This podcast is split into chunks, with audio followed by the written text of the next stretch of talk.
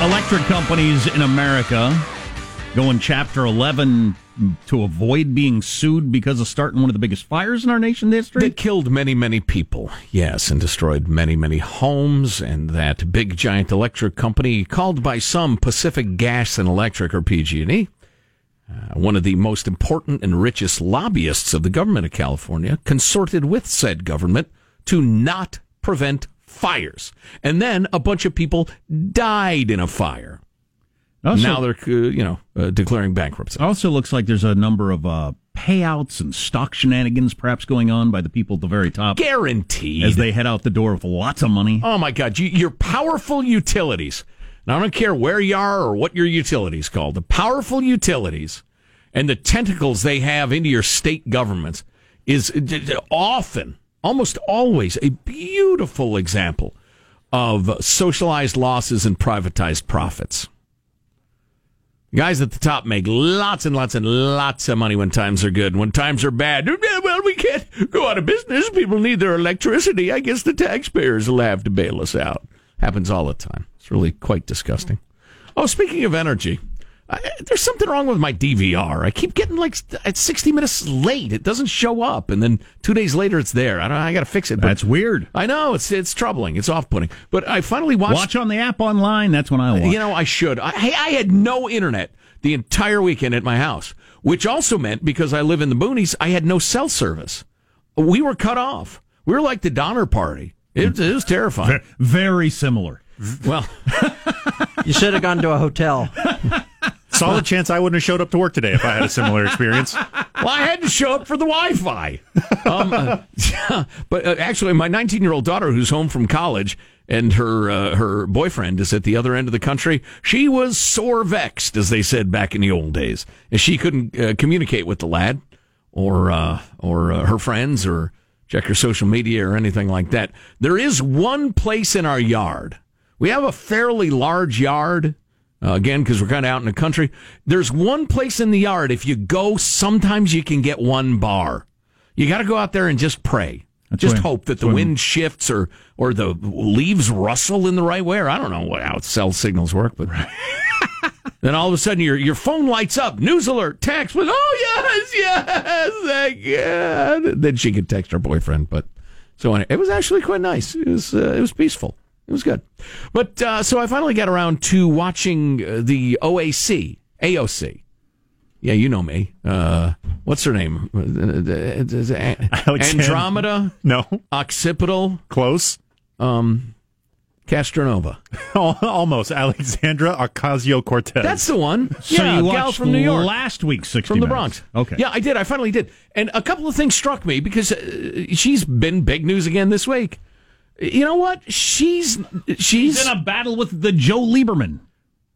what? You haven't been following that? Yeah, that's the weekend story with OAC. No, he's on last weekend's AOC story. Well, that's right. Wait a We- we minute. Why is she fighting up. with? Well, I got no internet. Why is she fighting with Joe Lieberman of Um, all he, people? he said Joe Lieberman, who was uh, the vice presidential candidate under Gore. Is that right? Gore? Kerry. I believe so, and nobody cares. Go on. Gore. Um, and then uh, and then kind of switched and was with John McCain when John McCain ran. That's right, which was really an interesting deal. He crossed the aisle to be a running mate, Got independent. penalized for it somewhat, and then ran as an independent and won and was a U.S. senator. Mm-hmm. But um, he said he hopes the future of the Democratic Party is not this uh, this person, This young woman. AOC. Um, and she responded with some kind of cutesy text that I didn't quite understand, but was like, I think basically the message was, uh, "You're yesterday's Bill Daddy-O," Right. uh, which I understand her point. Yeah, one of the mainstreamers has a big article about how she's got all this p- Twitter power, social media power. They need to fear her. But anyway, he uh, he reiterated on Fox yesterday he hopes she's not the future of the Democratic Party. He doesn't think that's a national winning platform. Yeah. Well, a couple of observations. Number one, her teeth are frighteningly white, astonishingly white. There's no human being who's ever had teeth that color in the history of mankind. Well, didn't we until es- now? didn't we establish last week that seventy percent of her popularity is, is how cute and yes. bubbly she is? Well, yeah, as we commissioned uh, social scientists to study the question, seventy percent roughly, uh, and, and the whites of her eyes are every bit as white as her teeth are white. She's a shocking-looking gal. Uh, she's reasonably bright, and I love citizen legislators. I don't mind the fact that she's a twenty-eight-year-old bartender waitress. I think that's fine. I'd be all for replacing all 435 with bartenders from across America and letting them have a shot at it. Yeah, yeah. As long as you know the bartenders are replaced with somebody, you know, because I don't, Right. I don't want to. Yeah. I don't think anyone that served alcohol should be in public office. stop it. You be quiet. You know, to be fair, uh, to back up a little bit, she's wrong about everything. Before we get to you know, to back up a little bit, she has a very similar platform to one Bernie Sanders, who is one of the hottest prospects in America, and he's not cute and young and bubbly. right. Bite your tongue, sir. With the, with the same message. So, you know, Sean's got a granddad complex. more of it might be the message than uh, that I'm getting credit for because he was packing arenas across the country with that same message. Yeah, it's it's entirely possible. But what really strikes me is sh- what a poster child she is for the utterly unrealistic, the completely taken away by their dreams. Unicorn riding dreamers. She was going on and on, and uh, it struck me because I've been reading about this. Uh, I think it was Friday. Um, going on and on about uh, being uh, the uh, the economy being 100% green energy driven which, according to green energy activists, is wildly unrealistic. There is no green energy that is capable of providing even a sliver of the power that we need to run the economy. Uh, wind power, solar power, way too uneven. And the capacity to store enough power from those sources for the downtimes to not be a big deal is, uh, it might be 50 years away. It's mind bogglingly expensive to store the amount of power that they're talking about. And, and expensive is not a complaint. I don't want to do it because it's expensive. I'm talking about taxes would have to be 85% and the economy would grind to a halt in about a week and a half. That kind of expensive. Um, and environmentally devastating. If you had that many lithium ion batteries around or that many solar panels, do you know what's in solar panels? Tons and tons of heavy metal. And what we're not dealing with is probably around 20 years from now, because the super boom in solar panels for in for uh, residential homes has been the last 15 years. And so we're 10 to 20 years away from a mind boggling number of dead old solar panels that somebody's got to do something with. And they're going to be absolutely full of the sort of stuff that we do not want leaching out of our landfills. Shoot So that's- into space. shoot them into space. That's exactly what I was leading up to. No, so it's going to be a really expensive problem to deal with that stuff. And listen, I, I, I cherish the First Amendment, and if if she has wackadoo policies that she wants to push, whether it's uh, universal health care even for illegals, anybody who sneaks into the United States, which will bankrupt us, or she thinks that uh, we ought to be 100% green energy.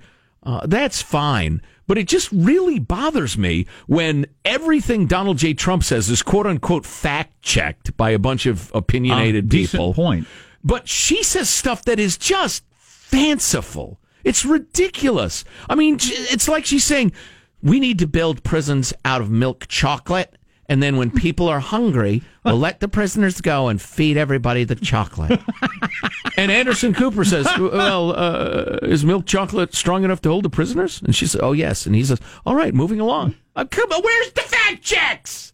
You can't do this stuff. but Oh, build prisons out of milk chocolate. That's funny. Well, it's about as realistic. I look. I'm not a cynic. I'm not working for the oil companies. I wish, with all that is me, Joe Getty, we could run our economy on 100% green energy. That would be the greatest thing ever. Maybe it's the super genius uh, other story, the guy who's melting down plant materials or whatever from last week. To some, that'd be great. It ain't happening. So the Secretary of State says Saudi Arabia is looking for the real killers. Maybe they're out with OJ. Wow. Among other stories that we need to uh, to cover today. It's like he's not really the juice anymore. I hear you. I, I hear you, Ross. I think he was uh, Robert Kardashian in that movie, Jack. David Schwimmer, Oh, right. right?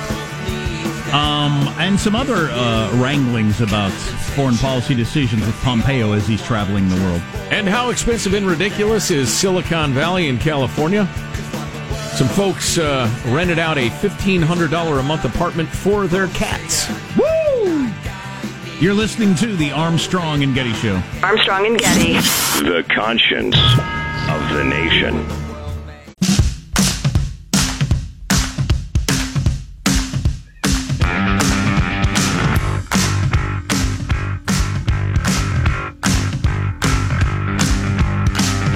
The Armstrong and Getty Show.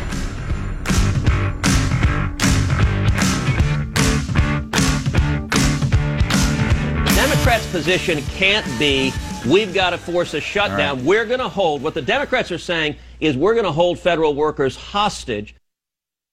So that's Ted Cruz, who now, now has a beard, senator from Texas, saying it's the Democrats that are uh, uh, responsible for these federal workers who aren't working the shutdown.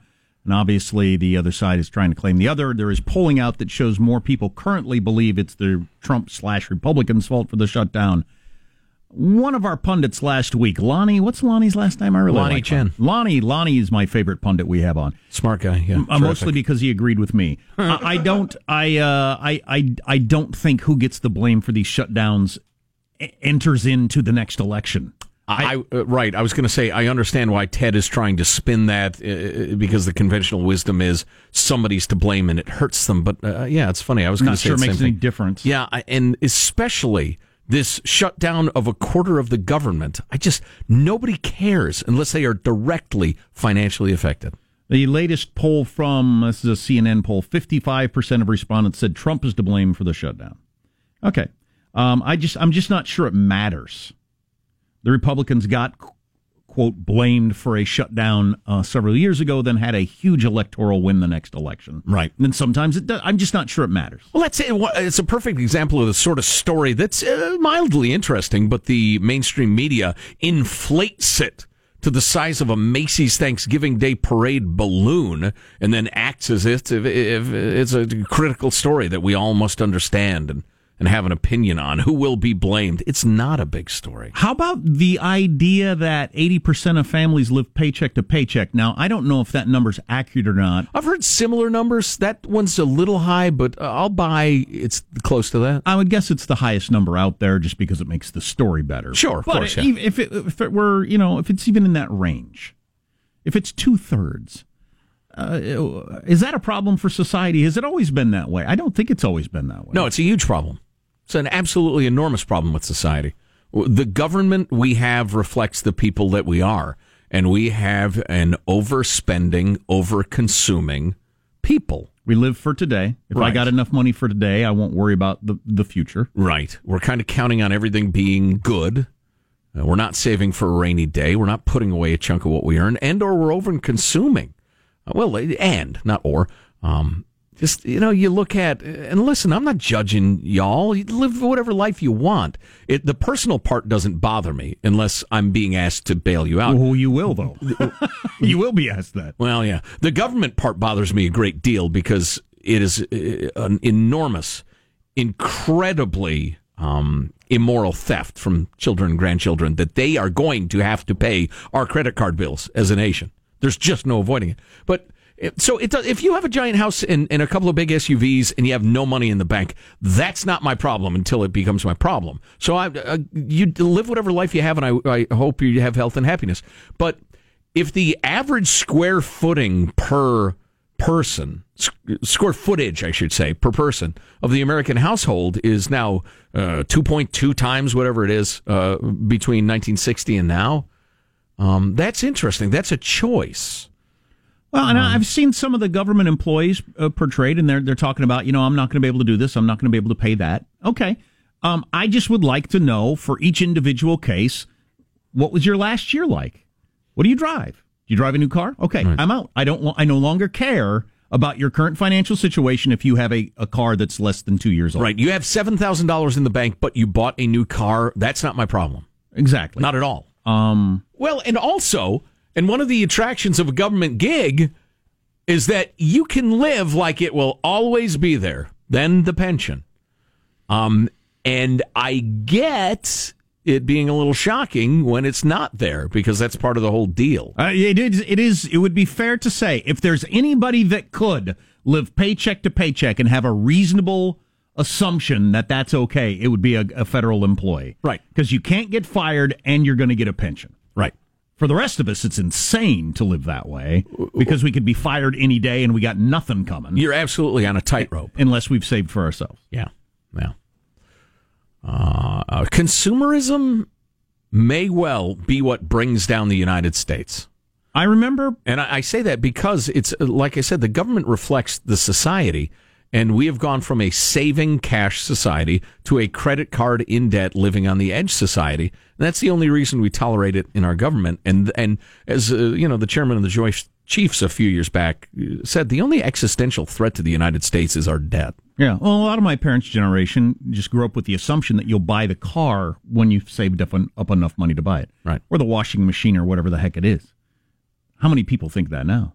Practically nobody. Well, how many people even save up for half of the cost of their new car? I Almost that, nobody. That would be an extraordinary I'm- thing to do. I'm guessing. right. It's just a societal change. And again, I'm not judging you. I live the way you want to live. I'm, I believe in liberty. Do what you want to do. Just don't make me responsible responsible when you screw up. Well, how about uh, I'm thinking about some of the things my kid currently being taught in school um, that are clearly political. This is political. What if they taught in school you should have, I don't know, two months' salary saved and just hammered that home in classes over and over mm-hmm. until it just, you know, got into your head that that's a good idea? Yeah. Why don't they teach that in school? I think that's a great idea.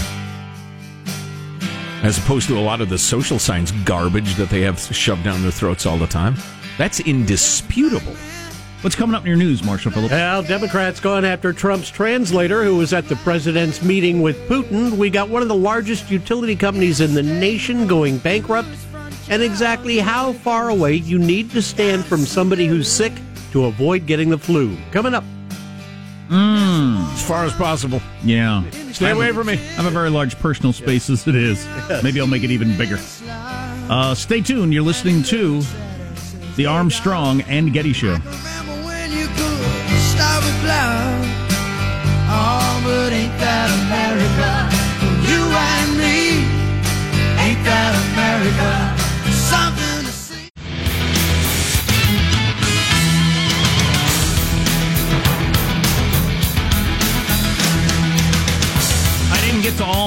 Poll numbers before we throw it to Marshall. Um, the ABC Washington News poll has 42% saying to support a wall, which is right around the president's approval rating, Right. which is not surprising since it has all become a symbol of you either support Trump or don't, including for the participants involved in the voting. I mean, because people who did support a wall now can't because they'd be tarred Right. being Trump supporters. Right. Um, among uh, uh, Republicans, the support is way up. It's now up to 87% for the wall, with 70% strongly supporting a wall. 87% Republican. Right. Right. And the other poll number that I found interesting is now about three quarters of people say the shutdown is embarrassing for America. Although I don't know how you ask that poll question. If Do you think the shutdown's embarrassing for America? That's how I'd, I'd ask it. well, and I think you're going to get a lot of yeses. Okay. It is embarrassing. Eh, a little bit. Yeah. You know, it's funny. I've, I've said for a long time, it sounded so enlightened when I was young and dewy eyed and wet under the collar or green under the eyeballs or whatever that saying is. Um, th- th- th- listen, I don't vote for a party every time. I vote for the person who I think is the best. Li- so no matter what their policies are, so you're okay with free trade or not free trade, depending on who you like. You're okay with controlling the border or wide open borders, depending on who you think has the best character. Y- You will go to war with Canada or be a complete committed peacenik, depending on which person is most attractive and, and speaks most eloquently on the stump. That's just dumb. It's about policy. It's about how we are going to conduct ourselves as a country. And you're either for having reasonable controls of the borders and reasonable uh, uh, immigration policies, or you're not. We have breaking news, and I hate to usurp your news here, Marshall. Go ahead. You weren't going to talk about this anyway, I don't think. Uh, Trump has officially rejected Lindsey Graham's proposal for a three week opening of the government so cooler heads can uh, discuss. Trump says no way. And on it goes. So that ain't going to get solved anytime soon. Now with Marshall Phillips. Well, there are no votes scheduled in Congress today aimed at ending the uh, shutdown. They uh, shut down about a quarter of the federal government, now going into day number 24. And again, Trump just shooting down Lindsey's plan. Which I think was the only hope for any solution anytime soon. I'm here in mid to late February from those who uh, read tea leaves. Wow. I have no idea if that's true. Meanwhile, Senator Dick Durbin said there are numerous questions regarding President Trump's relationship with Russian President Putin, and Durbin wants to know why they're, quote, so chummy. On ABC's This Week, the Illinois Democrat referenced the Washington Post story that came out over the weekend that said Trump has worked to hide the details of his private conversation with Putin in 2017. Why is this President Trump's best buddy? And when he takes the interpreter's notes and wants to destroy them so no one can see what was said, you know, it raises serious questions about the relationship between this president and Putin. You know, I don't know what happened in that meeting, and if it was untoward or unwise or traitorous or whatever, I'd like to know about it, and and we'll all uh, deal with it then. But an absolutely legitimate alternative explanation is in an era of rampant leaks. The president didn't want the interpreter to run to the New York Times From his- and, and select a juicy phrase or two and leak it so we could all set our hair on fire again. From his first foreign policy conversation, his first day in office with the leader of Taiwan, which leaked immediately, he hasn't been able to have any private conversations with anybody. Right. Uh, as far as meeting one on one, he's done that with all the world leaders that he's he's met with. That's just his style to meet with them on one on one, and he doesn't trust anybody to get the information. I, I I don't know. I don't know how you would negotiate uh, anything delicate in an environment where whatever you say is going to leak out. Right. Right. I don't know what you do as any president. Again, I don't know what happened in that meeting, but if Donald J. were to have said, for instance, listen, I understand that the, our relationship, our country has been really, really adversarial for a long time. And I get that you're threatened by, say, not having control of Ukraine because of the geographical realities of Russia, Right. and they've been invaded, you know, across the steppes. Blah blah. blah. That's the study your history. Anyway, um, and if you were to say something like, I get it. I have sympathy. I understand why you have to control Ukraine. But we have to have this. Well, if I'm a not particularly big Trump fan interpreter or reporter, I'm going to grab that phrase. I understand why you have to have control of Ukraine. And man, I'm going to blow that up into the biggest story. Trump betrays Crimea. Trump yanks carpet out from under Ukraine. Even if it's a, a negotiating posture. Well, remember when uh, President Obama got caught on mic saying to the Russian leader at the time, "We'll have more maneuvering room after the election." Right. and he got killed for that. Well, that's just the sort of thing you have to say behind closed doors to negotiate. Right. A lot of y'all murdered Obama for that, verbally speaking. But that is the sort of thing you say. Hey, look, I'm going to come off as a hard ass for the next two months. I got to, all right? We'll talk again later. Now, I didn't have much appreciation for Obama's foreign policy. Hardly a bit of it. I thought it was awful. But I get that. Yeah. One of the largest utility companies in the nation, California's Pacific Gas and Electric, announcing plans to declare bankruptcy right around the end of the month, and share prices are dropping fast. Under a new state law, the utility has to give at least 15 days' notice to employees. Shares of the utility plummeting 55% on the news in pre-market trading. PG&E is facing billions of dollars in liability over its role in the recent California wildfires. Is this going to end up being a handful of people walk out the door with a ton of money, and then it's just like you do whatever you want with it? I'm out now. Well, maybe here's here's a, uh suggestion, Marshall, for you and, and everybody in the world. Yep. When you say they're filing for bankruptcy, you got to finish the phrase. They're filing for bankruptcy protection. Right. You don't file for bankruptcy and, and, and say I'm so sorry, then everybody takes all your Right. stuff and you're reduced. No, no, that's the courts step in and say, all right, now let's all calm down. They've got to be able to keep certain assets and and and in the case of PG&E, it's just it's it's given a stiff arm to the families of the dead, the owners of the burnt down homes, the you know those affected by the horrific tragedies of the wildfires in California that were almost certainly started by you know sparks are flying and, and cables coming loose and the rest of it. All right, it's set. Pro football's championship weekend is set. After defeating the Super Bowl champ Eagles, the New Orleans Saints host the Rams next Sunday in the NFC. And in the AFC, after eliminating Saints eliminating. Rams. Yep. Yes, In Los Angeles. Yep. Very exciting. In the AFC, are they still playing like a uh, little league stadium? The Rams. No, the Rams are playing a pretty decent place. Yeah, the Chargers were the one that was in like the converted soccer. Yeah, Right, there was right, some talk that if the that the Chargers ended up hosting, which they could have if the right teams had lost, that they were going to move the game hmm. because the stadium was so small and lack of support. so Right. sad. Yeah. In the AFC, after oh. eliminating the Los Angeles Chargers, the New England Patriots traveled to KC to face the Chiefs. It Well, could be be one of the great football games ever. I- i- If it isn't, I'll be shocked. Yeah. Oh my God. Tom Brady and Patrick Mahomes. Oh please.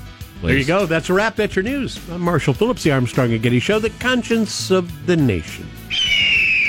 And you could be headed toward another Chiefs Rams, which a lot of people think their regular season game was among the best games ever played It was in the NFL. insane. Yeah. I didn't Yeah. see a second of it, but I've read about it. Yeah. Yeah. How are ratings? Has anybody looked into that? Playoff ratings? Uh, last I heard, oh, playoff ratings. I don't know that. Last I heard, the regular season ratings actually had rebounded. and were pretty darn good. now that everybody's forgot about the Colin Kaepernick kneeling. Yeah, it's kind of gone by the wayside. Poor guy can't get a job hauling a clipboard. Oh well. Yeah, what are you going to do? Words have consequences, Jack. Artificial intelligence going to change the world as much as electricity did? Yeah. That was the claim on 60 Minutes last night. Stay tuned to the Armstrong and Getty Show. Armstrong and Getty. The conscience of the nation. Of the nation.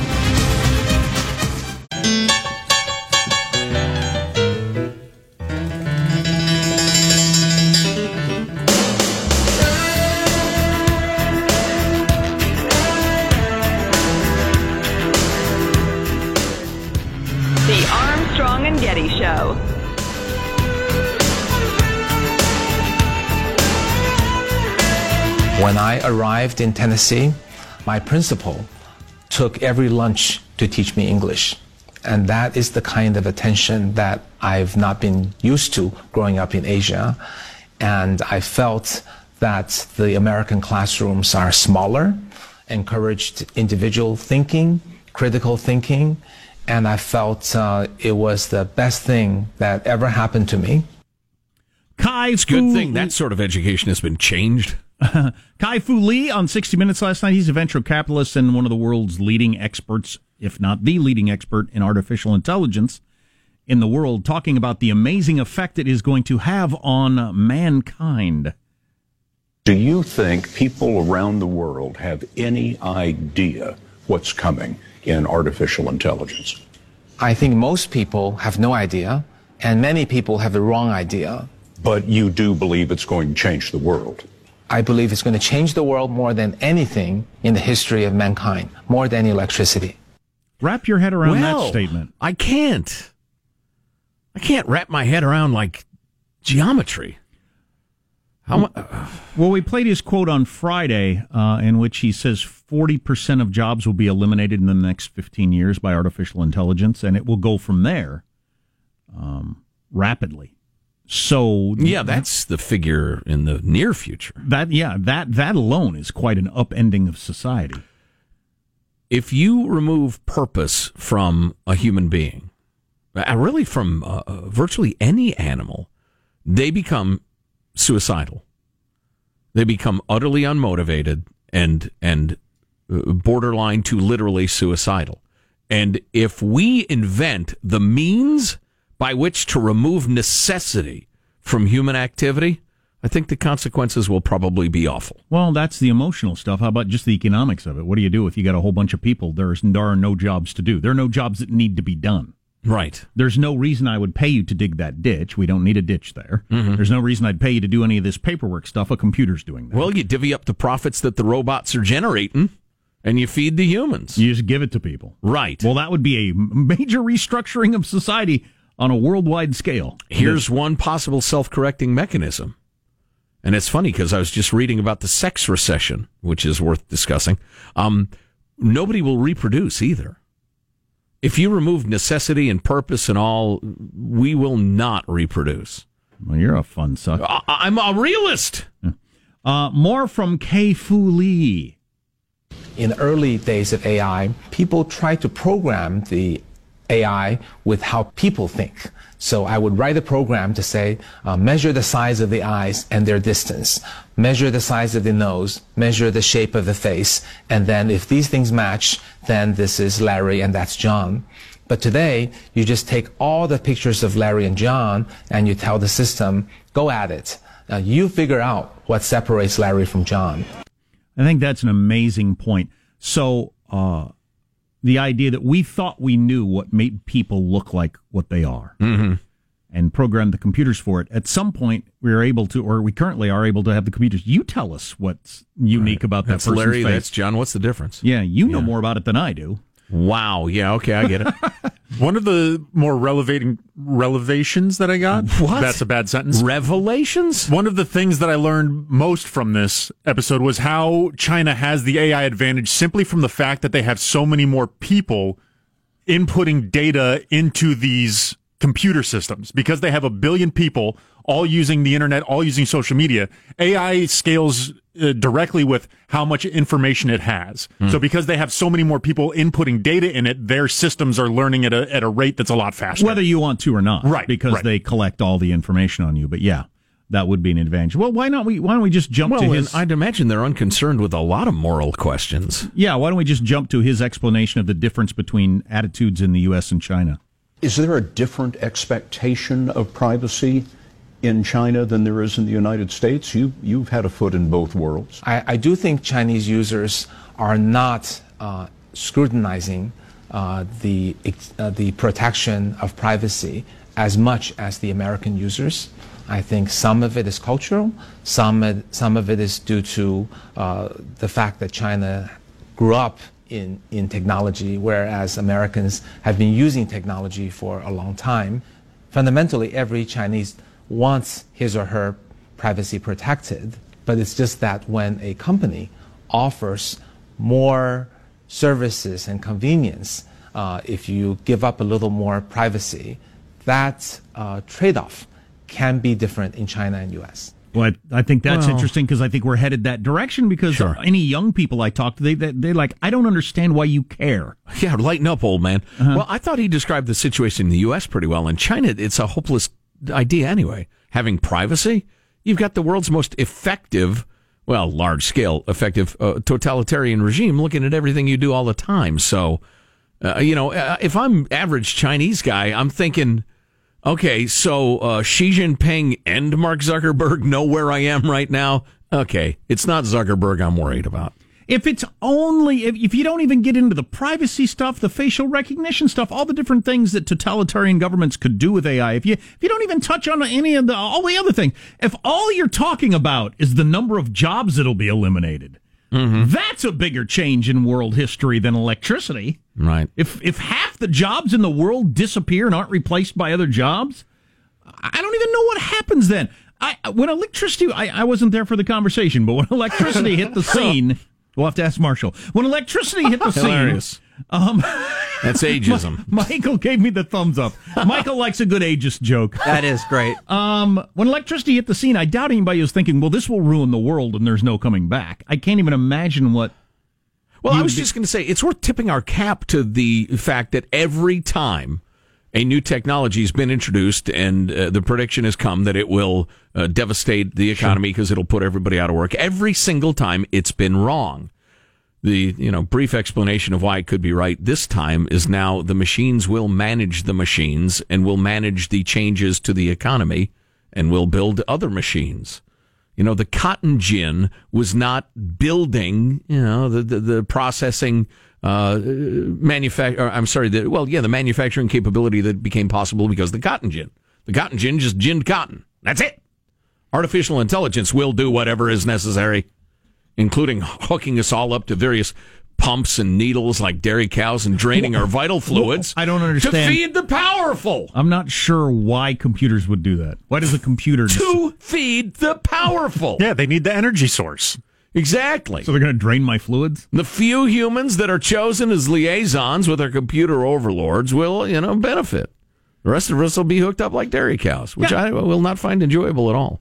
I If you- don't know. If you really want to go dark a, a long way down the road, you know, the concerns people had about the Soviet Union uh, eventually expanding in the in the world going into a you know the entire world be, being under totalitarian rule. Boy, that could happen with AI, and it'd be, you could actually could control the masses. I think. I think so, yeah. Yeah. I mean, look at any method of dissent you can think of from holding a meeting to holding a march to publishing an, uh, a, a blog to sharing tweets uh, critical of the government to every single method of defense or dissent, I, re- I should say, that you can imagine. Uh, AI could suss out who's doing what, where and when, and with whom. Um, encryption is probably the only defense. On the other hand, if you have a uh, a regime of any totalitarian bent, they'd figure out who's encrypting. And then they wouldn't even ask, what are you encrypting over there? They don't care. The fact that you're encrypting would be enough. The idea that so much legal stuff, um, uh, medical stuff, these are educated jobs, not just eliminating truck drivers or robots that stack boxes in warehouses, but your educated jobs. Right. Used to be you get a fancy degree like that, you're probably set for life. No, computers can do that too. Yeah, some of those things. My my daughter, my very bright uh, and delightful 19 year old daughter, is almost certainly heading toward a legal career, and we talked about that. How all of the lawyers whose professional existence is because they've accumulated a lot of knowledge, and I go to them and say, I don't have the knowledge of how to, you know, just write up the papers to incorporate. We're going to start a little business. You have that knowledge. I'll give you a few hundred bucks if you can help me fill out this paperwork. That's done. Done, done, done. Or the willingness to sit in a, some law library and go through all the various his, history law to make a case. A computer can crunch all that information that exists on the planet about Right. a particular subject. Cite the United States versus, you know, Jones. Okay, will do. Done. Wow. Yeah, it's damned interesting. I don't know if I hope I live to see this or not. Well, he's claiming in 15 years, 40% of the jobs will be gone. Most of us are going to be around for that. I'll be melting into the woods with dried goods and firearms. Good luck, the rest of y'all. You're listening to the Armstrong and Getty Show.